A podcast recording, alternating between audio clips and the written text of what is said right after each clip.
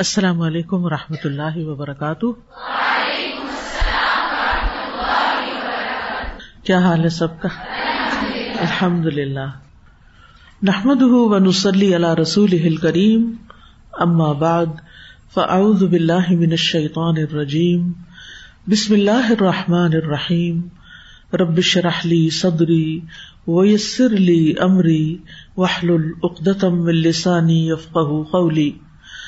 الحمد للہ الذي فتح لنا ابواب فضله وفتح لنا ابواب رحمته وفتح لنا ابواب جنته والحمد للہ الذي هدانا الى الاسلام وارسل الينا سيد الانام ووضع عنا ما لا طاقة لنا به ولم يكلف انفسنا الا وسعها ہر قسم کی حمد اللہ کے لیے ہے جس نے ہمارے لیے اپنے فضل اور مہربانی کے دروازے کھولے، تبھی تو یہاں بیٹھے اور ہمارے لیے اپنی رحمت کے دروازے کھولے، رمضان ہے۔ اور ہمارے لیے اپنی جنت کے دروازے کھولے۔ کب کھلتے ہیں جنت کے دروازے؟ رمضان میں۔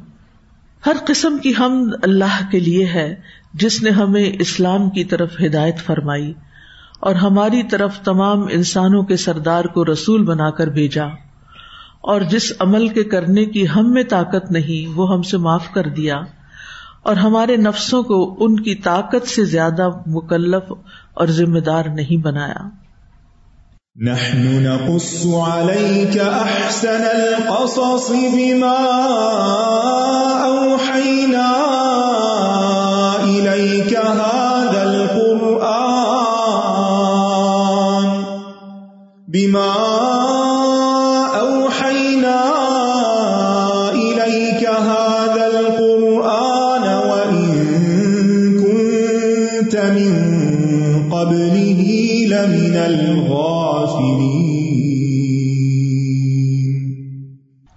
ابو البشر آدم علیہ السلام کے دو بیٹوں حابیل اور قابیل کے قصے کے سلسلے میں ہم آیت نمبر ٹوینٹی سیون کا مطالعہ کر رہے ہیں، جس میں اللہ سبحان تعالیٰ نے نبی صلی اللہ علیہ وسلم کو حکم دیا کہ وہ لوگوں کو آدم کے دو بیٹوں کی خبر ٹھیک ٹھیک پڑھ سنائے جب ان دونوں نے اپنی قربانی پیش کی تو ان میں سے ایک سے قبول کر لی گئی اور دوسرے سے قبول نہ کی گئی۔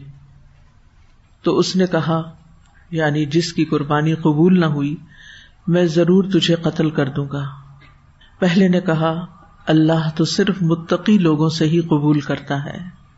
تو آج ہم آیت کے آخری حصے کو دیکھیں گے۔ قال ان نما تقبل اللہ من المتقین۔ ہم آیات کی گہرائی میں، آیات کے فوائد کی طرف نظر رکھے ہوئے ہیں، تو ہم اسی کا مطالعہ کریں گے۔ واتل عليهم نبأ ابني آدم بالحق إذ قربا قربانا فتقبل من أحدهما ولم يتقبل من الآخر قال لأقتلنك قال إنما يتقبل الله من المتقين اس نے کہا، اللہ تو صرف متقی لوگوں سے ہی قبول کرتا ہے۔ ان نما یا تقبل اللہ من المتقین۔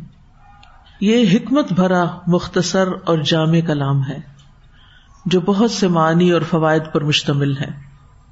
اس میں اس بات کی دلیل ہے کہ اللہ تعالیٰ اسی مومن کی اطاعت اور عبادت قبول کرتا ہے، جو متقی ہو۔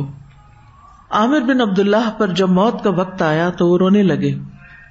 ان سے کہا گیا، آپ کیوں روتے ہیں؟ حالانکہ آپ اتنی عبادت کرتے ہیں اور اس قدر نیک امال کرتے رہے ہیں۔ تو انہوں نے کہا، میں اللہ تعالی کو فرماتے ہوئے سنتا ہوں کہ ان نما یا تقبل اللہ من المتقین۔ یعنی اللہ تعالی کے ہاں وہی عمل قابل قبول ہے جو تقوا کی بنیاد پر ہو۔ جس انسان کے اندر یہ احساس رہتا ہے اسے کبھی اپنی نیکیوں کا غرور نہیں ہوتا۔ وہ کبھی سیلف پارٹی کا شکار نہیں ہوتا۔ وہ کبھی یہ نہیں سوچتا کہ میں تو بہت نیک ہو گیا ہوں اور اب میری جنت پکی ہو گئی ہے اور میں دوسروں سے بہتر ہو گیا ہوں۔ تو یہاں پر جو کی ورڈ ہے وہ تکوا ہے۔ یعنی تکوا جو عمل کے قبول ہونے کا سبب ہے وہ ہے کیا؟ تنہائی میں اور الل اعلان۔ اللہ کی خشیت اختیار کرنا، صرف اللہ کے لیے کام کرنا، صرف اسی سے ثواب کی توقع رکھنا، اور اسی کے بتائے ہوئے طریقے کے مطابق کام کرنا۔ تقوا کا لفظ لغت میں وقایا سے ہے وقایا جس کا معنی ہوتا ہے اپنے آپ کو یا کسی دوسرے کو کسی خطرے سے روکنا۔ اور شرعی معنوں میں اس سے مراد اپنے آپ کو اس خطرے سے روکنا جو انسان کی آخرت کے لیے نقصان دہ ہو۔ یعنی ہر اس خطرے سے بچنا، ہر اس عمل سے بچنا، ہر اس کام سے بچنا جو آخرت میں نقصان دینے کا باعث بنے۔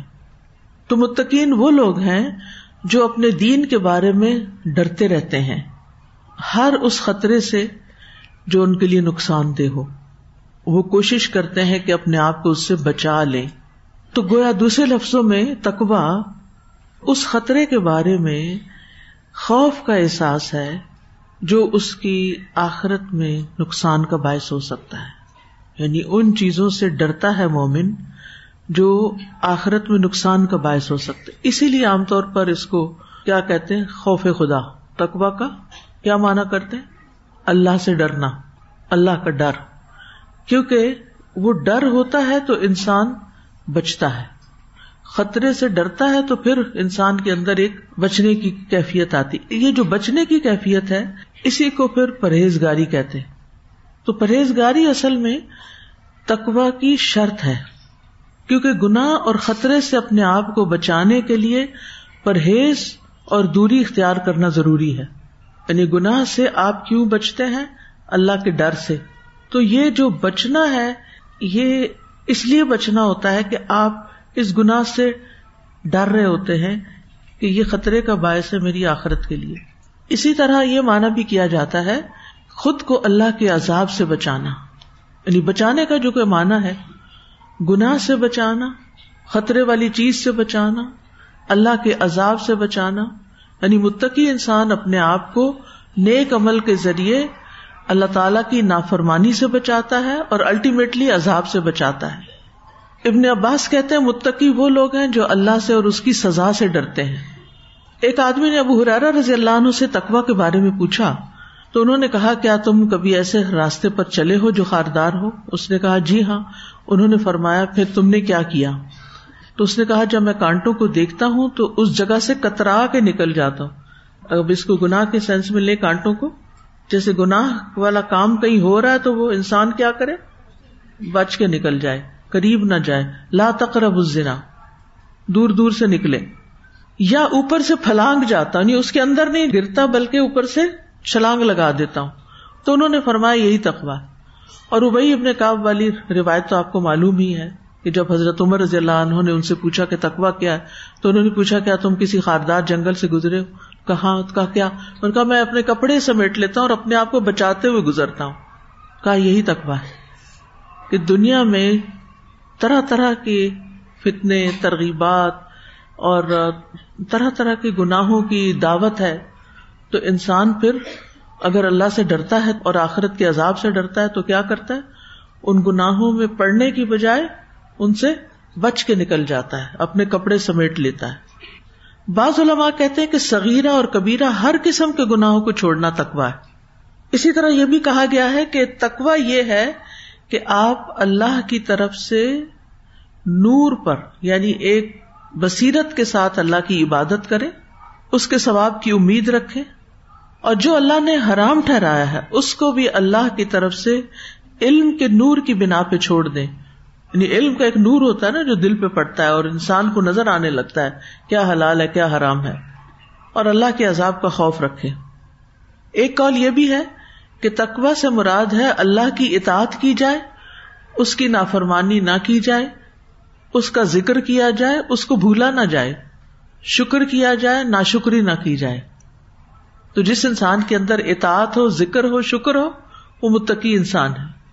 اور یہ بھی کہا گیا کہ تقوا اسے کہتے ہیں کہ اللہ تعالی آپ کو وہاں نہ دیکھے جہاں جانے سے اس نے منع کیا ہے۔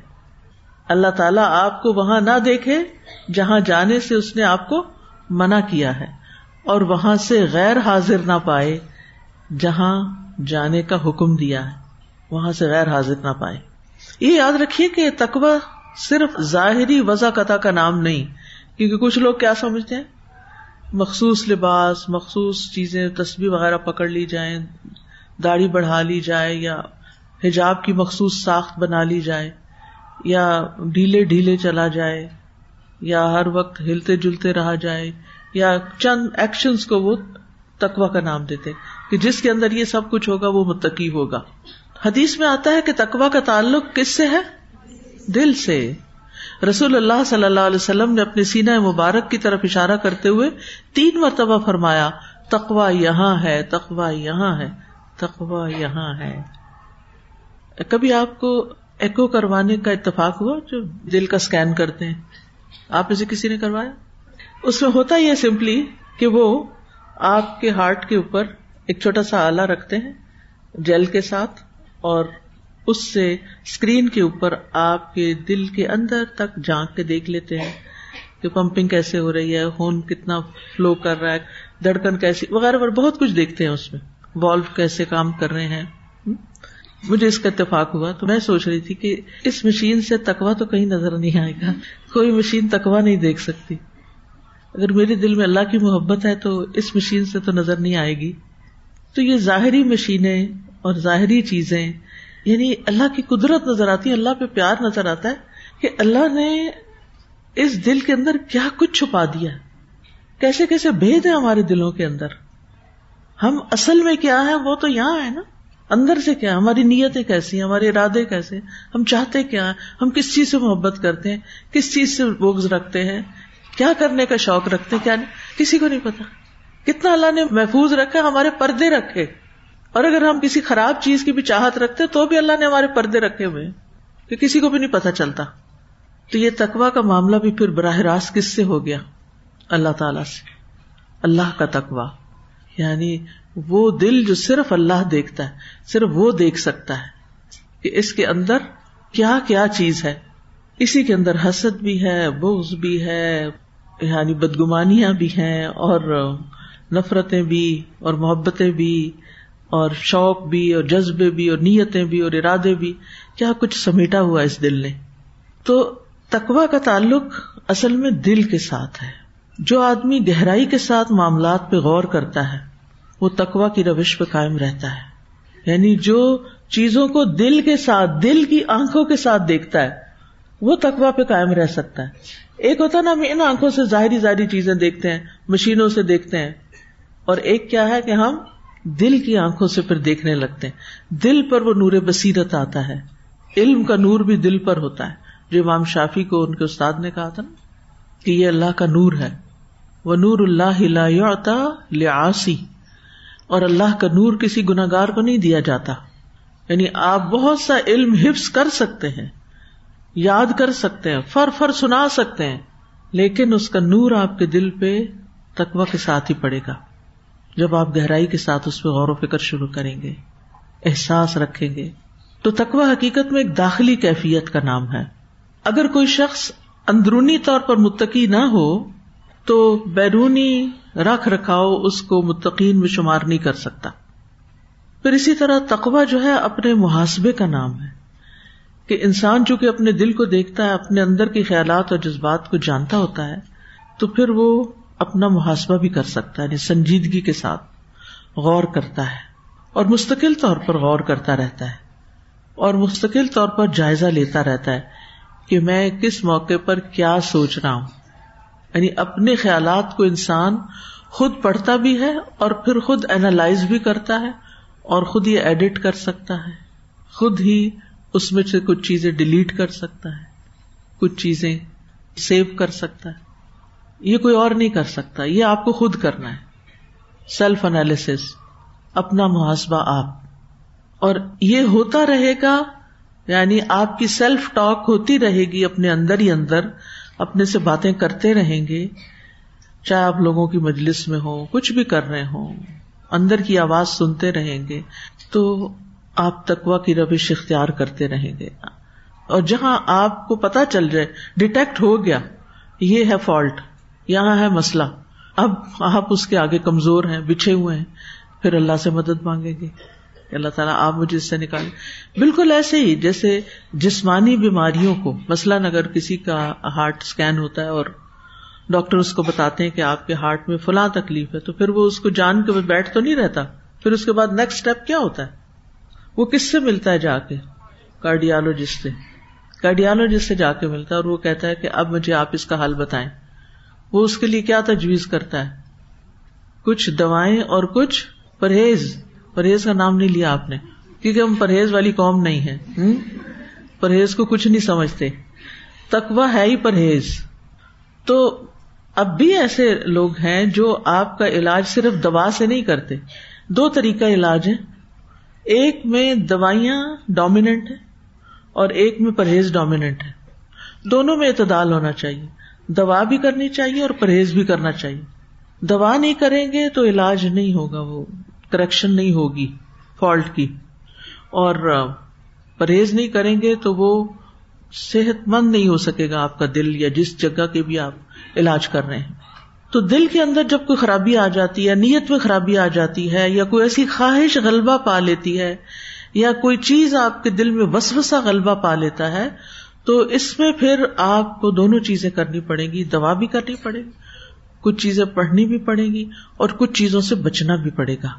اس کے بغیر شفا نہیں ہوگی۔ اور اگر شفا نہیں ہوئی اور یہ بیمار دل لے کے چلے گئے، مر گئے او ہو ہو، اس سے بڑا اپنے ساتھ ظلم کوئی نہیں۔ کیونکہ سب کچھ پیچھے رہ جائے گا۔ آپ کا جسم بھی آپ کے ہاتھ، پاؤں، جنہیں سنوارتے رہتے ہیں۔ جنہیں خوبصورت بنانے کی فکر کرتے رہتے ہیں، یہ بال، یہ کھال، یہ سب کچھ، سب پیچھے رہ جائے، سب قبر میں مٹی بننے والا ہے۔ روح نے جانا ہے اور روح نے ساتھ کیا لے کے جانا ہے۔ روح جب جائے گی، آگے ساتھ کیا لے کے جائے گی؟ نفس مطمئنہ، قلب مطمئن۔ اگر آپ اس حال میں فوت ہوتے ہیں کہ آپ کا قلب مطمئن ہے، تو پھر آگے برزخ کی زندگی میں ایک اطمینان نصیب ہوگا۔ روح کو جہاں بھی جگہ ملے گی، جس بھی آسمان پہ الین میں، جس بھی درجے پہ، جو بھی جگہ اللہ نے رکھی ہے، تو اس سے کیا ہوگا؟ کہ آپ ایک اطمینان والی زندگی بسر کریں گے، کیونکہ یہ ساتھ جانا ہے۔ مال، اولاد، جسم، سب پیچھے، سب زمین میں، آگے آسمانوں پہ جائے گی روح، اور اس کے ساتھ جائے گا آپ کا پیارا سا دل۔ اب سوچ سمجھ کے دل میں چیزیں رکھیے۔ ٹھیک ہے نا؟ اور اس کے مسلسل علاج کی فکر کیجیے کیونکہ جسمانی طور پر بھی اگر دل صحیح کام کرتا ہو نا، تو باقی سارا جسم صحیح کام کرتا ہے۔ اور اگر دل کے کسی حصے کا فنکشن ٹھیک نہ ہو، تو آپ کے جسم کا کوئی حصہ مستقل طور پر بیمار رہ سکتا ہے۔ اور آپ جانتے بھی نہیں ہوتے کہ اصل خرابی تو دل میں ہے پتا بھی نہیں ہوتا۔ بیماری کہیں اور ہے۔ ہم ظاہر ظاہر علاج کرتے رہتے ہیں۔ یہ جگہ خراب ہو گئی ہے، یہاں درد ہو گیا، یہ سوج گئی انفلیمیشن ہو گئی۔ نہ بھائی پیچھے جڑ تک جاؤ۔ تو دل جو ہے نا یہ ایسے ہی جیسے مٹی کے نیچے وہ زمین میں پودا ہوتا ہے نا اور اس کی جڑیں دور دور تک پھیلی ہوئی ہوتی ہیں۔ اگر آپ دیکھیں نا تصویر دل کی، تو دل کے اوپر چھوٹی چھوٹی رگیں ہوتی ہیں ویسلس ہوتی سارے جسم کے اندر بھی وہ پھیلی ہوئی ہیں، لیکن وہ ساری کنیکٹڈ ہے ہارٹ کے ساتھ۔ تو اگر یہاں پر صحیح بلڈ فلو ہو رہا ہے اور پورے جسم کو پہنچ رہا ہے، تو آپ ان شاء اللہ ایک ہیلدی ایکٹیو بہترین انسان ہوں۔ اسی طرح اگر دل کے اندر خیر ہے، اچھائی ہے تقوا ہے، تو وہ آپ کی پوری زندگی کو رول کرے گا۔ اس لیے اس کی طرف توجہ کی ضرورت۔ حتیٰ کہ آپ کے اعمال کی قبولیت کا انحصار بھی اسی پر ہے۔ تو جیسے دل کے اوپر رگیں ہوتی ہیں نا، ایسے پورے جسم میں بھی رگیں ہوتی ہیں، تو دل کی جو رگیں ہیں، وہ بنیاد کا کام کرتی ہیں۔ ٹھیک ہے؟ جیسے زمین کے اندر جڑیں جاتی ہیں نا، اور پھر جتنی اچھی زمین سوائل اچھی ہو، جڑیں دور تک پھیلے مضبوط ہو، درخت اتنا ہی مضبوط ہوتا ہے، اس کے پتے اتنے ہی گرین ہوتے ہیں، اور پھر پتوں کے اندر بھی رگیں دیکھی ہوں گی آپ ان رگوں کا تعلق نیچے سے بھی ہے، اوپر سے بھی ہے۔ پتے اپنی غذا صرف زمین سے نہیں لیتے، کہاں سے لیتے؟ سورج سے بھی لیتے ہیں، روشنی سے بھی لیتے ہیں۔ ٹھیک ہے نا؟ تو ہمارے لیے بھی غذا اوپر سے بھی آتی ہے اور نیچے سے بھی آتی ہے۔ تو بہرحال کہنے کا مطلب یہ ہے کہ اگر آپ ایک اچھا انسان بننا چاہتے ہیں، تو سب سے زیادہ آپ کو اپنے قلب، دل پر کام کرنے کی ضرورت ہے، اور اس کا علاج اور اس کا پرہیز۔ اس لیے آپ دیکھیں کہ ابن قیم کہتے ہیں تقوا کے تین درجات ہیں۔ دل اور اعضا کو گناہوں اور حرام کاموں سے بچانا۔ حرام کاموں سے بچانا۔ اب یہ کیا ہے؟ اس کو دوسرے لفظوں میں کیا کہیں گے؟ وقایا یا پرہیز؟ اور انگریزی میں کیا کہتے ہیں پرہیز کو؟ پریکاشن تو پریکاشن لینی ہے کس چیز سے؟ حرام کاموں سے. پھر وہ کہتے ہیں اس کے بعد مکرو کاموں سے. کیونکہ ہم عام طور پہ کیا پوچھتے ہیں؟ یہ حرام تو نہیں؟ وہ حرام نہیں تو بس ٹھیک ہے، اب چھٹی ہے، اب جو مرضی کرے کئی لوگ کہتے ہیں میں نے پڑھا تھا یہ مکرو ہے، تو مطلب یہ کہ کچھ تو کر ہی سکتے ہیں نا. کچھ تو جواز ملتا ہی ہے مکرو ہی ہے نا، کون سا حرام ہے؟ ٹھیک ہے مکرو ہے، لیکن مکرو کس کو کہتے ہیں؟ ناپسندیدہ کو۔ تو آپ ناپسندیدہ کام کر کر کے متقی بن سکتے ہیں؟ نہیں۔ تو پہلا درجہ کیا ہے؟ حرام سے بچنا۔ دوسرا درجہ کیا ہے؟ مکرو سے بچنا۔ تیسرا کیا ہو سکتا ہے؟ فضول اور بے فائدہ چیزوں سے بچنا۔ جو حرام نہیں ہے، جو مکرو بھی نہیں ہے۔ اور ہم ان کو یہ سمجھتے ہیں، نہ یہ حرام ہے، نہ یہ مکرو ہے، تو کوئی فرق نہیں پڑتا۔ لیکن فضول ہے بے فائدہ ہے فضول کی گفتگو، بیکار کی گفتگو ایکسٹرا چیزیں، بے فائدہ چیزیں۔ ایک دفعہ کسی نے مجھ سے کہا کہ میں نے اپنے گھر میں اسٹور روم بنایا ہی نہیں۔ ان کو وہ کیوں؟ تاکہ میرے گھر میں کوئی بے فائدہ چیز جمع ہی نہ ہو۔ کتنا اچھا کانسیپٹ ہے نا۔ کہتے، میں کوئی ایکسٹرا فضول بےکار چیز جمع نہیں کرتی۔ ڈی جنکنگ جس کو کہتے ہیں۔ یہ ٹرم سنی ہوگی، ڈی جنکنگ۔ ڈی جنکنگ کا مطلب ہوتا ہے سارا جنک باہر نکال دو۔ دل سے تو نکالنا ہی ہے، زندگی سے بھی نکالنا ہے، گھروں سے بھی نکالنا ہے۔ ڈی جنکنگ، جس چیز کی ضرورت نہیں، جو آپ کے استعمال میں نہیں اور نہ آنے والی ہے، نہ کوئی چھ مہینے تک اس سال تک آپ نے، پچھلے رمضان سے اس رمضان تک ہاتھ نہیں لگایا اس کو، پلٹ کے نہیں دیکھا۔ کچھ لوگوں کے گراج بھرے ہوئے ہوتے ہیں جنگ سے۔ اب اس میں کیا ہوتا ہے؟ تجربہ کیجیے، میں آپ کو سوچنے کی دعوت دیتی ہوں۔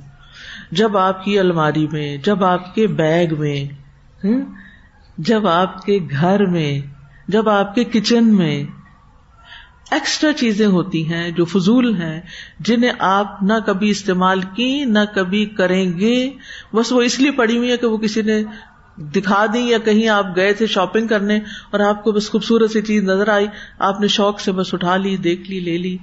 اور پھر اب اس کو رکھ لیا اور اب وہ اب اتنی عزیز ہو گئی ہے، ہماری ایموشنل اٹیچمنٹ ہو گئی ہے اس چیز کے ساتھ، جس کو نکالتے ہوئے ہمارے دل پہ بڑا بوجھ آتا ہے۔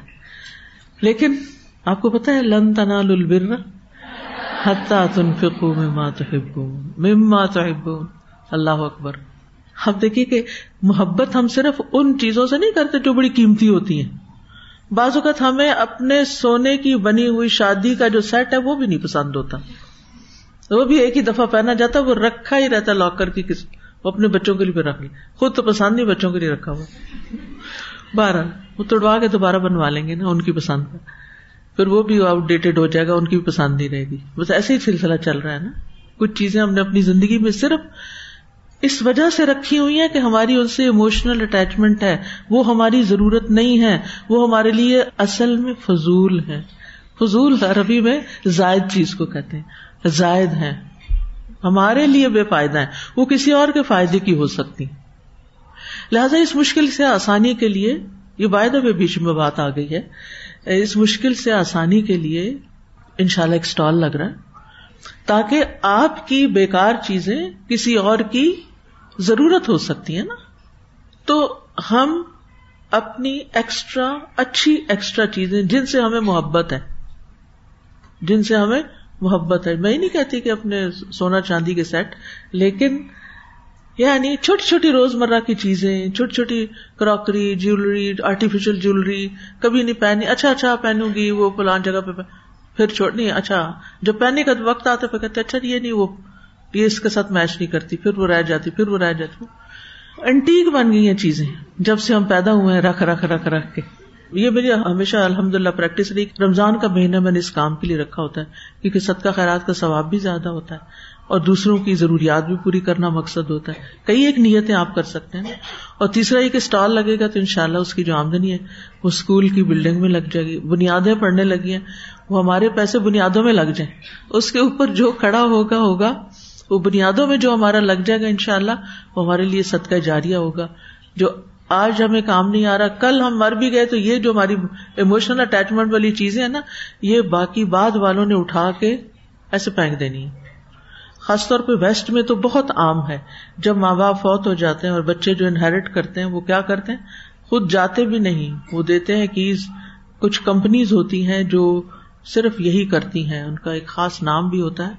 جو سارے گھر کا سامان اٹھا کے جا کے سیل کر دیتی ہیں یا پھینک دیتی ہیں یا نکال دیتی ہیں اور پھر کچھ لوگ جن کی ضرورت ہوتی ہے وہ آ کر وہاں ان چیزوں کو غریب لوگ جیسے ہیں یا سفید پوش لوگ وہ خرید کے لے جاتے ہیں۔ نئے صوفے خریدے تو بہت قیمت کے ملیں گے۔ چلو آدھی قیمت میں مل جائیں گے تو گزارا ہو جائے گا۔ کچھ لوگوں کی ٹرانسفر ہوتی رہتی ہیں، وہ سامان نکالتے رہتے ہیں نئی جگہ جا کے۔ تو اس سے دوہرا فائدہ ہوتا ہے۔ اگر انسان اچھی نیت کے ساتھ ہی یہ کام کر رہا ہو، تو اس طرح ان شاء اللہ آپ اپنی ایسی اچھی چیزوں کو اچھے سے صاف ستھرا کر کے، اس کی ٹیگنگ کر کے، آپ چاہیں تو پرائز بھی لگا کے اس کی جو آپ سمجھتے ہیں اس کو دے سکتے ہیں۔ یہ آپ کو طریقہ بتا دیا جائے گا کہاں کیا کرنا ہے۔ لیکن یہ ہے کہ میں سمجھتی ہوں کہ رمضان میں ایک سے زیادہ اسٹال اس کے لگ جائیں تاکہ ہم بے فائدہ بےکار غیر ضروری چیزوں سے نجات پائیں۔ آپ اپنے گھر کو دیکھیں گے، آپ ہلکا فیل کریں گے۔ آپ اپنی الماری کھولیں گے، آپ ہلکا فیل کریں گے۔ اور آپ کو ان سب چیزوں کی خدمت میں بہت وقت نہیں لگے گا، کیونکہ جتنی زیادہ چیزیں ہوتی ہیں، اتنی ہی ان کی حفاظت وقت لے جاتی۔ اور ہماری زندگی اس کام کے لیے تو نہیں نا کہ ہم یہاں دنیا میں ہی ہر چیز کی حفاظت کرتے رہے اور اپنی حفاظت کرنا بھول جائے کہ ہمیں کیا چاہیے۔ تو بہرحال، یہ تو مادی چیزوں کے بارے میں تھا۔ کہ فضول فالتو چیزوں سے محبت نہ رکھے اور اگر محبت ہو گئی ہے نا، تو ہم اس آیت کو سامنے رکھیں کہ لن تنال البرا حتیٰ تنفکو مما تو ہبون تو اس طرح پھر یہ اپنے سے جدا کرنا آسان ہو جاتا ہے۔ آپ یقین کریں۔ یعنی اس فارمولے نے مجھے بہت فائدہ دیا ہے۔ ورنہ دینا ایک مشکل کام ہے ہر ایک کے لیے۔ آپ یہ نہ سوچے کہ میں یہاں بیٹھی پڑھا رہی ہوں اور میرے لیے دینا بڑا آسان ہے۔ ہر ایک کے اندر ایک ایک وہ ہوتا ہے وہ احدرت الانفس الشح یہ نفسوں میں حاضر کر دی گئی۔ یہ موجود ہے ہمارے اندر۔ یہ شہ رکھ لوں، پھر شاید پھر کام آئے گا۔ پھر ہوتا ہے۔ اب یہ کہ وہ جو شہ ہے نا، اس کو ہٹا کے پھر صرف اللہ کا یہ حکم ہی ہٹا سکتا ہے کہ لن تنال البرا حتیٰ تن فکو میں مات تو آسان ہو جاتا ہے۔ بہرحال، اب اس میں آپ دیکھیے کہ ہماری گفتگو میں بھی جو فالتو باتیں ہیں نا، وہ ہم نے نکالنی۔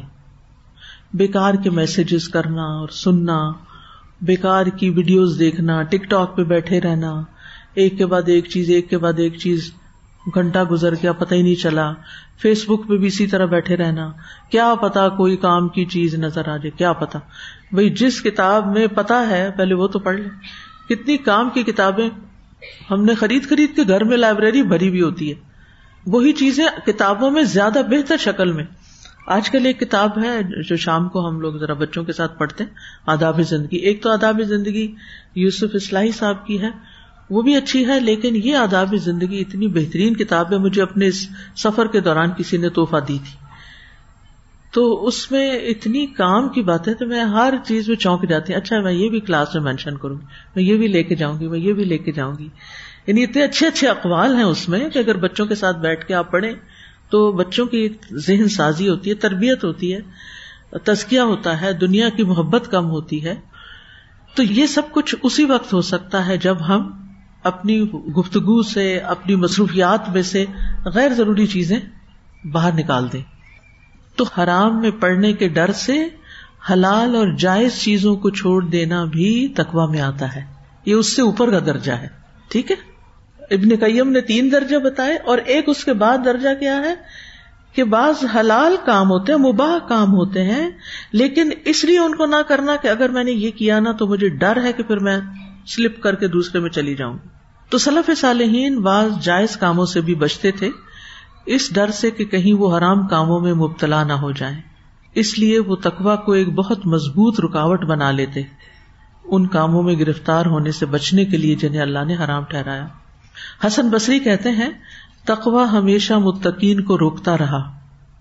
تقوا ہمیشہ متقین کو روکتا رہا۔ یہاں تک کہ انہوں نے بہت سی حلال چیزوں کو اس ڈر سے چھوڑ دیا کہ کہیں وہ حرام میں مبتلا نہ ہو جائے آپ دیکھیں، یہ کچھ خراب باتیں ایسی ہوتی ہیں، حرام کام ایسے، جیسے زنا ہے، مثلاً کلی سے مثال دوں گی، زنا۔ زنا میں کوئی مرد یا عورت کیوں پڑتی ہے؟ اس کی کئی وجوہات ہو سکتے ہیں۔ ان میں سے ون آف دا ریزنس یہ ہے کہ ایسی فوڈ استعمال کی جائے، ایسا کھانا کھایا جائے حلال لیکن وہ اتنا غذائیت والا ہو، اتنی طاقت والا ہو کہ انسان کے اندر اتنی شہبت پیدا ہو جائے، اتنی خواہش ابھر آئے کہ پھر وہ حلال پر سیٹسفائڈ نہ ہو۔ پھر وہ اس کی سیٹسفیکشن کے لیے حرام راستے اختیار کرے۔ اب یہ جو کھانا اس نے کھایا ہے، یہ تو بالکل حلال تھا۔ لیکن اس نے جو اثرات ڈالے اس کے نفس پر اور اس کے بہیویئر پر، وہ اس کو حرام کی طرف لے گئے۔ تو اس لیے یعنی تھوڑی گہرائی میں سوچا کریں کہ حلال کس طرح حرام تک لے جا سکتا ہے۔ آپ خود بھی گھر جا کے ان چیزوں کے بارے میں غور کر سکتے ہیں۔ بعض اوقات ہم کوئی صحیح کام کر رہے ہوتے ہیں، مگر وہ اتنا طول پکڑ جاتا ہے کہ ہماری نماز ہی لیٹ ہو جاتی۔ اور بعض لوگ تو میں نے دیکھا نماز قزا بھی کر دیتے تو حیرت ہوتی کہ میں فلاں کام کر رہی تھی، بس میری نماز بھی چلی گئی۔ ایسے آرام سے بات کر دیتے ہیں، نماز چلی گئی جیسے کوئی بلی گھر سے نکل کے باہر چلی گئی۔ اگر پالتو نکل کے گئی ہو تو اس کا تو کتنا غم ہوتا ہے۔ یعنی جن لوگوں نے بلی پالی ہوتی ہے، اگر وہ بھاگ جائے کہیں ابل تو وہ نہیں جاتی۔ لیکن اگر کوئی اٹھا کے اس کو چوری کر کے لے جائے، تو کتنا غم ہوتا ہے۔ لوگوں کو نماز جانے پر اتنا بھی غم نہیں ہوتا۔ حالانکہ بلی کے جانے سے کئی گنا زیادہ نماز جانے کا نقصان ہے۔ تو ہمیں اپنے رویوں پہ غور کرنا چاہیے۔ بعض کام ہم نیکی کے اور جائز اور بہت اچھے سمجھ کے کر رہے ہوتے ہیں، لیکن اس کی وجہ سے ہم ایک اور سخت کبیرہ گناہ میں پڑ جاتے ہیں۔ تو ایسے کاموں سے بھی بچنے کی ضرورت ہے۔ ان کو بھی ڈسپلن کرنے کی ضرورت ہے کہ یہ میری لمٹ ہے، اس سے آگے نہیں۔ اب مثال کے طور پر ایک خاتون ہے، مجبور ہے، گھر کا خرچہ پورا نہیں ہوتا۔ اس کو جاب ملی ہے لیکن ایسے آفس میں جاب ملی ہے جہاں مرد بھی کام کرتے ہیں۔ اب اس کی مجبوری ہے کام کیونکہ گھر نہیں چل رہا، کئی لوگ بہت مجبور ہوتے ہیں۔ اکثر لوگ پوچھتے نا کہ ہمیں کو ایجوکیشن میں پڑھنا پڑ رہا ہے کیونکہ ڈگری کہیں اور نہیں ہوتی۔ اور ہمیں فلاں آفس میں کام کرنا پڑ رہا ہے کیونکہ یہ کام بس وہی ہو سکتا ہے۔ ہمیں مردوں کے ساتھ انٹریکٹ کرنا پڑتا ہے۔ تو پھر کیا چیز آپ کے ساتھ ہونی چاہیے؟ میں کیا فتوا دوں آپ کو؟ میں تو نہیں دے سکتی۔ کیا چیز آپ کے ساتھ ہو جو آپ کو حرام سے بچا لے؟ حرام دوستی سے، حرام نظر سے، حرام تعلق سے، حرام کی طرف جانے سے، حرام گفتگو سے۔ کیا چیز بچائے گی پھر؟ تکوا پھر یہ تکوا ساتھ ہونا چاہیے۔ آپ کو بازار جانا پڑ رہا ہے، آپ کو کسی بھی جگہ پر۔ یعنی اکثر لوگ اس طرح کے فتوے لیتے رہتے ہیں۔ یہ کریں کہ نہ کریں، یہ کریں۔ وہ اپنے دل سے پوچھیں۔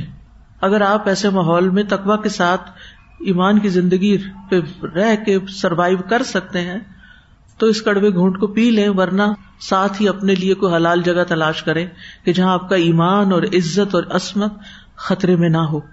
لیکن کچھ جگہ ایسی ہوتی ہیں جس میں لامحالہ ہی کام کرنا پڑتا ہے۔ یعنی وہ بعض ایکسپرٹیز کے ایسے لیول ہوتے ہیں یا ایسے کام ہوتے کہ جس میں آپ کو مردوں سے دن رات انٹریکٹ کرنا پڑتا ہے، چاہے ٹیکس پہ کرنا پڑے یا کسی اور۔ ان سب اوقات میں اپنے اوپر ضرور نظر رکھے اب مثلاً کوئی میرے ساتھ احسان کرتا ہے اس کو جزاک اللہ خیرن کہتی ہوں۔ وہ آٹو ریپلائی میں نے بنایا اس کے ساتھ ایک پھول ہے۔ اچھا جب میں کسی مرد کو وہ جزاک اللہ خیر کسی وجہ سے کبھی ضرورت پڑتی، تو میں پھول ڈیلیٹ کرتی ہوں۔ وہ ڈیلیٹ کرتی ہوں، پھر بھیجتی ہوں۔ کیوں؟ کیا ہمیں ایموٹیکنس ڈالنے چاہیے جو مردوں کے ساتھ ٹیکس کر رہے ہو نیور صرف ورڈ میں بات کریں۔ اشاروں میں نہ کریں۔ یہ وسپرس یہ نہیں کریں۔ نگاہوں میں بات نہیں کریں۔ کل مجھے بتا رہی تھی ماریا، یہ لوگ اپنی رجسٹریشن کے لیے کسی آفس میں گئے ہوئے تھے۔ تو ہمارے ایک سویپر ہے جس کی میں نے ایک دفعہ پہلے بھی بات کی تھی کہ جس کو دیکھ کے مجھے بہت رونا آیا تھا۔ سیشن میں میں نے بات کی تھی۔ تو وہ ہے سویپر لیکن ہمیشہ اس کے اندر ایک ایسی چیز نظر آتی ہے مجھے جو وہ کرتا بھی بیک یارڈ کی وہ صفائی ہے تو اکثر نظر بھی آ جاتا ہے۔ کہ جو خیر ہوتی ہے نا، اس کی پتہ نہیں کوئی وائبز ہوتی ہیں کیا چیز کیا محسوس کر جاتے ہیں۔ کہتی استاذہ، یہ ہمارے ساتھ ہی گیا تھا آفس میں، رجسٹریشن آفس میں۔ اور جتنی دیر یہ بیٹھا رہا، ایک نظر اس نے اٹھا کے نہیں دیکھا کسی۔ حالانکہ وہاں عورتیں بھی تھی مرد بھی تھے، لوگ تھے۔ کہتے، یہ اپنے آپ میں ہی رہا، اس نے نہیں دیکھا کسی عورت کی طرف۔ ایسی نظریں جھکا کے رکھی۔ میں نے کہا، ہم دن رات قرآن پڑھنے، پڑھانے والوں کے اندر شاید وہ تقوا نہ ہو جو وہ ایک جھاڑو دینے والے کے اندر ہے۔ یہ تو اللہ کو پتا ہے نا۔ ان نما تقبل اللہ من المتقین۔ کہ کس کے اندر کیسا تک، آخرت میں یہ نہیں دیکھا جائے گا کہ دنیا میں آپ کا اسٹیٹس کیا تھا۔ دنیا میں آپ کس ایگزیکٹو لیول پہ کام کر رہے تھے۔ وہاں تو یہ دیکھا جائے گا کہ آپ کا تقوا کیا تھا۔ آپ اللہ سے ڈرتے ہوئے کتنا کام کر رہے تھے۔ تو ایسے کاموں سے بچیں جو حلال تو ہیں، لیکن آپ کو ڈر ہے کہ آپ کو حرام کی طرف لے جائیں گے۔ موسا بن آئین سے اللہ کے اس فرمان کے بارے میں ان نما تقبل اللہ من المتقین کے بارے میں پوچھا گیا۔ تو انہوں نے کہا وہ کئی حلال چیزوں سے بھی بچتے تھے، اس ڈر سے کہ کہیں حرام میں مبتلا نہ ہو جائیں۔ بس اللہ نے ان کا نام متقین رکھا۔ ان المتقین فی جنات و نہر۔ فی مقاد صدقن ان ملیک مقتدر۔ تقوا کے بھی درجات ہیں نا؟ اور پھر ان درجات میں بھی جو متقین کے بھی درجات ہیں۔ اور ایسے کاموں سے تو بچنا ہی ہے جو حلال نہیں۔ امام احمد سے اس آیت کے بارے میں متقین کے بارے میں سوال کیا گیا۔ یعنی اس آیت میں جو متقین کا لفظ آتا ہے، تو امام احمد سے اس کے بارے میں پوچھا گیا۔ انہوں نے کہا، یہ وہ شخص ہے جو ایسی چیزوں میں مبتلا ہونے سے بچتا ہے جو اس کے لیے حلال نہیں ہوتی۔ تو تقوا عمل میں بھی ہوتا ہے اور عمل کرنے والے میں بھی ہوتا ہے۔ تو نیک عمل میں مکمل تقوا اس کی مکمل قبولیت اور اس کے مکمل بدلے کی طرف لے جاتا ہے۔ اور نیک عمل میں تقوا کا کم ہو جانا، اس کی قبولیت کا درجہ اتنا ہی رکھتا ہے جتنا اس میں تقوا ہوتا ہے۔ یعنی جب کوئی شخص نیک عمل کرتا ہے اور اس میں مکمل تقوا ہوتا ہے، تو اس عمل کی مکمل قبولیت ہو جاتی، اور اس کا مکمل بدلا مل جاتا ہے۔ بلکہ کئی گنا زیادہ بدلا ملتا ہے۔ اور اگر نیک عمل میں تقوا کم ہو تو قبولیت کا درجہ بھی کم اور یہیں سے درجات میں فرق آ جائے گا۔ ٹھیک ہے نا؟ اور جب کوئی نیک عمل عمل کرنے والے کے تقوی سے خالی ہوگا، تو اس کا پھر اجر نہیں ملے گا، کیونکہ وہ عمل غیر اللہ کے لیے ہے۔ جبکہ اللہ تعالیٰ کا فرمان ہے، وما امیر اللہ عبد اللہ مخلصین اللہ الدین حنفا حنفا بھی، حالانکہ وہ یہی حکم دیے گئے تھے کہ دین کو اللہ کے لیے خالص کرتے ہوئے یکسو ہو کر اس کی عبادت کریں۔ یکسو ہو کر۔ نماز پڑھنے کو کمرے میں آ گیا ڈزنٹ میٹر کون آیا، کون نہیں آیا۔ مجھے یکسوئی اختیار کرنی۔ کوشش کرے اس وقت ہاں۔ تو جہاں تک عمل کرنے والے کا تقوا ہے، تو اللہ کی اپنے بندوں پہ رحمت ہے یہ کہ اللہ تعالیٰ عمل کرنے والے کے ساتھ اس کی نیکیوں اور اس کی برائیوں کے حساب سے معاملہ کرتا ہے۔ اگرچہ وہ تمام حالات میں متقی نہ بھی ہو۔ یعنی یہ تو نہیں ہو سکتا نا کہ صرف انہیں لوگوں کے عمل قبول ہوں جن کے اندر تقوا ہے اور جن کے اندر تقوا نہیں، ان کا کوئی عمل بھی قبول نہ ہو یا کم تقوا ہے۔ وہ پھر کس اعتبار سے؟ ایمان کے ساتھ۔ فمیا عمل مسقال ضرورت خی یار ومیا عمل مسقال ضرورت شر رہی یار جس نے ذرے کے برابر نیکی کی ہوگی، وہ بھی دیکھ لے گا۔ جس نے ذرے کے برابر برائی کی ہوگی، وہ بھی دیکھ لے گا۔ تو ایک ہے کام کے اندر اخلاص اور ایک ہے کرنے والے کے اندر۔ تو عمل کرنے والے کے تقوی کو ملحوظ رکھا جائے گا، اس کے بدلے اور حساب کے ساتھ۔ اب تقوا کو بڑھایا کیسے جائے؟ کیونکہ جتنا زیادہ تقوا ہوگا، جتنا اور تقوا ہوگا، اتنا ہی اچھا ہے۔ تھوڑا تقوا چھوٹا بدلا بڑا تقوا بڑا بدلا بڑا ریوارڈ، ٹھیک ہے؟ سب سے پہلی چیز، سب سے بڑھ کے اللہ سے محبت کرے۔ اور ہر کام اللہ کی محبت میں کرے اور اللہ کی محبت پر باقی محبتوں کو قربان کر دے لن تنال البر حتى تنفقوا مما تحبون۔ یہ ہم کیوں خرچ کرتے ہیں جو محبوب چیز ہوتی ہے؟ کیونکہ ہمیں اس کے بدلے کیا چاہیے؟ محبوب کی محبت چاہیے۔ کیونکہ ہم اللہ سے محبت کرتے جس سے آپ محبت کرتے ہیں، ہمیں سے ہر ایک کسی نہ کسی سے سب سے زیادہ انسانوں سے محبت کرتا ہے۔ کوئی اپنے والدین سے کرتا ہے، کوئی اپنے شوہر سے کرتا ہے، کوئی اپنے بچوں سے کرتا ہے، کوئی دوستوں سے، ہر ایک۔ یعنی اللہ سے محبت تو سب سے اوپر، پھر انسانوں کی محبت میں بھی درجے ہوتے ہیں نا۔ کسی سے سب سے زیادہ محبت کرتے ہیں۔ جس سے آپ سب سے زیادہ محبت کرتے ہیں، اس کو جب آپ کچھ دینے لگتے ہیں تو آپ کو کوئی مشکل ہوتی ہے؟ کوئی مشکل ہوتی ہے؟ نہیں ہوتی نا۔ آپ کا کیا دل چاہتا ہے؟ اچھی سے اچھی چیز، اپنی پسند کی چیز۔ جو چیز مجھے اچھی لگتی ہے چاہے اس کو اچھی لگے نا یعنی جو مجھے اچھی لگتی ہے وہ میں اس کو دوں۔ آپ خوشی سے دیتے ہیں۔ یہ آپ کی محبت کا ایک اظہار ہوتا ہے۔ آپ دوسرے کو بتانا چاہتے کہ میں تم سے محبت کرتا ہوں۔ محبت کا اظہار صرف الفاظ سے نہیں ہوتے، صرف ورڈ نہیں ہوتے، وہ بھی فائدہ دیتے ہیں۔ نبی صلی اللہ علیہ وسلم نے اس کا بھی حکم دیا۔ بتاؤ دوسرے کو۔ لیکن اس کے ساتھ ساتھ اور کیا ضروری ہوتا ہے؟ انسان کا عمل بتاتا ہے۔ اللہ تعالیٰ سے محبت ہم زبان سے تو کہتے ہیں۔ لیکن پھر ہمارا عمل بتاتا ہے کہ ہم واقعی کتنی محبت کرتے ہیں۔ کیونکہ اگر ہم اللہ سے محبت کرتے ہو تو ہمیں تراوی پڑھنے سے بہت محبت ہو۔ قیام اللیل سے بہت محبت ہو۔ ٹھیک ہے تھکاو ہم انسان ہے، تھک جاتے ہیں وہ اپنی جگہ۔ لیکن شوق، جن کو شوق ہوتا ہے نا، وہ بستر پہ پڑھ کے بھی رو رہے ہوتے ہیں کہ میری تراوی گئی۔ میں اب کھڑے ہو کے نہیں پڑھ سکتا۔ میں اب جماعت کے ساتھ نہیں پڑھ سکتا۔ بزرگوں کو دیکھیں جنہوں نے ساری زندگی باتیں کی ہیں نا، جب آخری عمر میں ان کو مشکل ہوتی ہے، تو ان کے دلوں کا حال کیا ہوتا ہے؟ ان کے دلوں کا حال وہی ہوتا ہے جو غزوہ تبوک پہ نہ جانے والے صحابہ کا حال تھا۔ ان کی آنکھیں آنسو سے چھلک رہی تھی وہ بندہ دور سے حج کے قافلے جاتے ہوئے دیکھ کے روتا ہے۔ وہ جا رہے ہیں، میں محبوب کے گھر نہیں جا پا رہا۔ تو وہ پھر دل کی کیفیات ساتھ شامل ہو جاتی ہیں۔ تو سب سے پہلی چیز اللہ کی محبت میں اضافہ کریں اور اس بات کا احساس رکھیں کہ اللہ تعالیٰ آپ کا نگران ہے، اللہ آپ کو دیکھ رہا ہے۔ پھر اللہ کی عبادت میں کمی نہ کریں۔ یعنی اپنی عبادات کا لحاظ رکھیں۔ تو اللہ کی عبادت تقوی میں اضافے کا باعث بنتی۔ اگر آپ عبادتوں میں کوتا ہی کر رہے ہیں نا، نماز نہیں پڑھ رہے یا وقت پہ نہیں پڑھ رہے یا صحیح طریقے پہ نہیں پڑھ رہے، تقوی حاصل ہی نہیں ہو سکتا۔ کیونکہ اللہ تعالیٰ نے عبادت فرض ہی اس لیے کی تاکہ ہمارے اندر تقوا پیدا ہو۔ اور جو عبادت ہی نہیں کرتا، وہ تقوا اس کے اندر کہاں سے آئے گا؟ کوئی یہ صرف نہیں کہہ سکتا، میں نماز تو نہیں پڑھتا، لیکن میرے دل میں بڑا اللہ کا ڈر ہے۔ ہوگا، ہم مانتے ہیں، لیکن وہ تقوا تک آپ نہیں پہنچے۔ اللہ تعالیٰ فرماتے سورت البکرا ٹوینٹی ون میں، یا رب کم الدی خلا کم بلدی نمن قبل کم کم روزے کس لیے فرض کیے گئے؟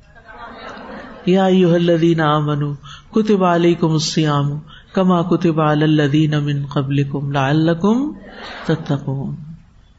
اور روزہ تو خاص طور پر، کیونکہ روزے میں علاج سے زیادہ کیا ہے؟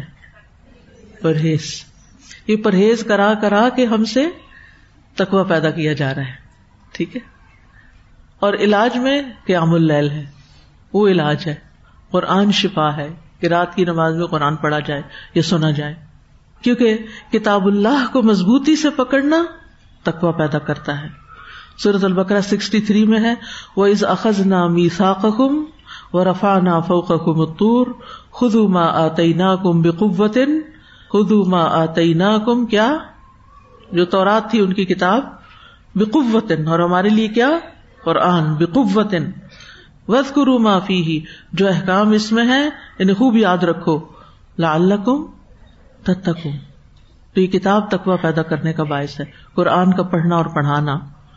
پھر اللہ کے راستے کا اتباع یعنی پڑھنے کے بعد اگلا اسٹیپ کیا؟ اس کو فالو کرنا۔ اور دوسرے راستے چھوڑ بھی دینا۔ پھر کیا ہے؟ ایک کرنے کا کام اور ایک چھوڑنے کا۔ ایک علاج اور ایک پرہیز۔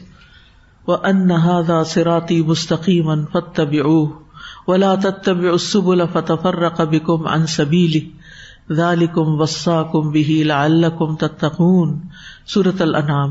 اور بلا شبہ یہی میری سیدھی راہ ہے۔ لہذا اسی پہ چلتے جاؤ اور دوسری راہوں پہ نہ چلو۔ دوسرے رستوں پہ مت جاؤ۔ ورنہ وہ تمہیں اللہ کی راہ سے ہٹا کر جدا جدا کر دیں گی۔ اللہ نے تمہیں انہیں باتوں کا حکم دیا ہے۔ شاید کہ تم متقی بن جاؤ۔ پھر اس رستے پر ثابت قدمی اختیار کرنا۔ ولدین زاد ہدن و آتا ہم تخواہ یہ کون سی صورت ہے؟ محمد سیونٹین. جن لوگوں نے ہدایت پائی، اللہ ان کو اور زیادہ دیتا ہے۔ جنہوں نے ہدایت پائی، اللہ ان کو اور زیادہ ہدایت دیتا ہے اور ان کو ان کا تقوا عطا کرتا ہے۔ یعنی جو ہدایت پانے کی کوشش میں لگے رہیں گے، ان کو اور ہدایت ملتی رہے گی اور ان کا تقوا بھی بڑھتا رہے گا۔ پھر خود کو اچھی صفات سے مزین کرنا۔ سورت Aal Imran one thirty three اور فور و سارے رب کم و جنت ارد حسما وات ارد و عدت للمتقین۔ کون ہے؟ الذین ينفقون فی السراء والضراء والکاظمین الغیظ والعافین عن الناس واللہ يحب المحسنین۔ اور اپنے رب کی بخشش اور اس جنت کی طرف دوڑ کر چلو، جس کا عرض آسمانوں اور زمین کے برابر ہے۔ وہ ان متقی لوگوں کے لیے تیار کی گئی ہے جو خوشحالی اور تنگ دستی ہر حال میں خرچ کرتے ہیں۔ کرنے کا کام۔ اور غصے کو پی جاتے ہیں، نہ کرنے کا کام، پرہیز، اور لوگوں کو معاف کر دیتے ہیں۔ ایسے ہی نیک لوگوں سے اللہ محبت کرتا ہے۔ جو دینے والے ہیں اور غصہ پی جانے والے ہیں۔ اب کچھ لوگ صدقہ خوب کرتے ہیں، لیکن ساتھ ہی باتیں سناتے جاتے ہیں، سناتے جاتے سناتے جاتے ان کی باتوں سے آپ بچ نہیں سکتے۔ اب ان سے ضرورت بھی ہوتی ہے، آپ ان سے معاملہ بھی کرنا پڑتا ہے۔ وہ آپ کے کام بھی آتے ہیں، لیکن ساتھ ہی اتنی باتیں سناتے ہیں کہ انسان سوچتا ہے، کہاں بھاگ جائے؟ ہیں ایسے لوگ؟ تو ہمیں ایسا نہیں بننا۔ اللہ کی راہ میں دینا ہے، لیکن ساتھ زبان، لا تب تلو صدقات کم بل من ادا من بھی اور ادا دو چیزیں الگ الگ۔ اور خاص طور پر ہم کس کو سناتے ہیں پھر؟ ڈانٹ ڈپٹ جو ہمیں نقصان دیتے ہیں یا ازیت دیتے ہیں۔ ولافی ناس معاف کر دو، جانے دو اگنور کرو، چھوڑ دو لیو اٹ متقین اور محسدین کی صفات آئی ہے پھر گناہوں کو چھوڑنا۔ حدیث میں آتا ہے، رسول اللہ صلی اللہ علیہ وسلم نے حضرت ابو حرا سے فرمایا، تم اللہ کی حرام کردہ چیزوں سے بچو، سب سے زیادہ عبادت گزار بن جاؤ گی ہم سمجھتے عبادت گزار بنتے ہیں کچھ کر کے۔ وہ بھی ٹھیک ہے، کرنا تو ہے، لیکن زیادہ بڑا عبادت گزار کون ہے؟ جو بچتا ہے۔ ایک شخص سود لیتا ہے، رشوت لیتا ہے اور صدقے خوب کرتا ہے۔ کیا خیال ہے؟ وہ عبادت گزار ہے؟ نہیں۔ ایک شخص ملاوٹ کرتا ہے، مثلاً پٹرول ہی بیچتا ہے۔ تو اکثر لوگوں کو کیا شکایت ہوتی؟ کہ ہمارے ملک میں خالص پٹرول نہیں ملتا۔ کیوں؟ بہت پہلے کسی سے بات ہوئی تھی، کسی پیٹرول پمپ والوں سے۔ ان سے بات ہوئی تھی تو انہوں نے کہا کہ پھر تو ہم سروائو ہی نہیں کر سکتے۔ ملاوٹ نہ کرے تو۔ اللہ اکبر۔ ایسا نہیں ہے۔ رسک اللہ کے ہاتھ میں ایمانداری میں برکت ہے۔ بے ایمانی میں برکت کوئی نہیں۔ آپ کے پاس لاکھوں بھی ہو تو برکت کوئی نہیں ہوتی۔ اور جب برکت ہوتی ہے تو تھوڑا بھی بہت خوشی کا سبب ہوتا ہے۔ تھوڑے میں بھی آپ بہت کچھ کر سکتے ہیں۔ آپ آٹا بیچتے ہیں۔ ملاوٹ ہوتی ہے اس میں۔ کیا یہ تقوا کی علامت؟ مرچوں میں ملاوٹ رکھ تکوا کی علامت، گھی میں ملاوٹ ہے تکوا کی علامت ہے۔ جب تک یہ چیزیں نہیں چھوڑیں گے، تاجر حضرات جب تک یہ کام نہیں چھوڑیں گے، اس وقت تک متقی نہیں بن سکتے۔ سد کے خیرات بھی قبول نہیں ہوں گے، کیونکہ ملاوٹ والا جو آپ نے مال کمایا، وہ مشکوک مال تھا، وہ صدقہ بھی کیا تو میلا کچالا تھا۔ بعض لوگ کہتے نا، صدقہ بھی کیا، فلاں بھی کیا، فلاں بھی کیا مشکل آسان نہیں ہوئی۔ پہلے سوچے صدقہ کس چیز کا کیا؟ کس چیز کے صدقے سے منع کیا گیا؟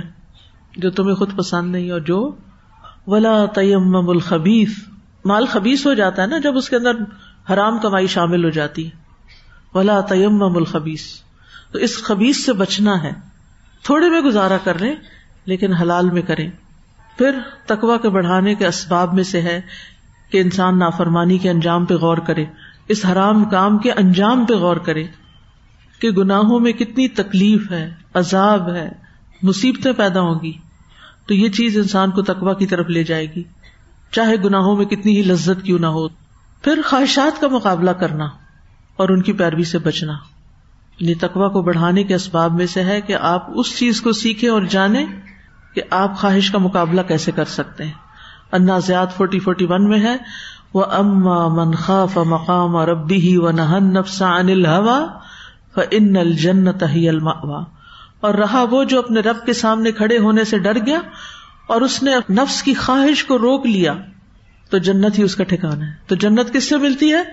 بچنے سے۔ کس سے؟ حرام خواہشات کی تکمیل سے۔ حلال اعتدال کے ساتھ تکمیل جائز ہے۔ پھر شیطان کی چالوں اور اس کے وسوسوں کا علم ہونا چاہیے۔ پھر تقوا والوں کو ساتھی بنائے یوم ادن لبعد ادو المتقین، الزخرف سکسٹی سیون۔ اس دن متقین کے علاوہ سب ایک دوسرے کے دشمن ہو جائیں گے۔ نبی صلی اللہ علیہ وسلم نے فرمایا، مومن آدمی کے علاوہ کسی کی صحبت اختیار نہ کرو۔ یعنی فضول لوگوں میں مت بیٹھو، ورنہ کیا ہوگا؟ جو تقوا کمایا ہوگا وہ بھی جائے گا، ڈرین ڈاؤن۔ اور پھر اللہ سے تقوا کا سوال۔ اللہ انی اسألک الہدا والتقا والعفاف والغنا اللہ آت نفسی تقواها وزکها انت خیر من زکاها انت ولیها ومولاها وآخر دعوانا ان الحمد للہ رب العالمین سبحانک اللہم وبحمدک اشہد ان لا الہ الا انت استغفرک واتوب الیک السلام علیکم و رحمۃ اللہ وبرکاتہ۔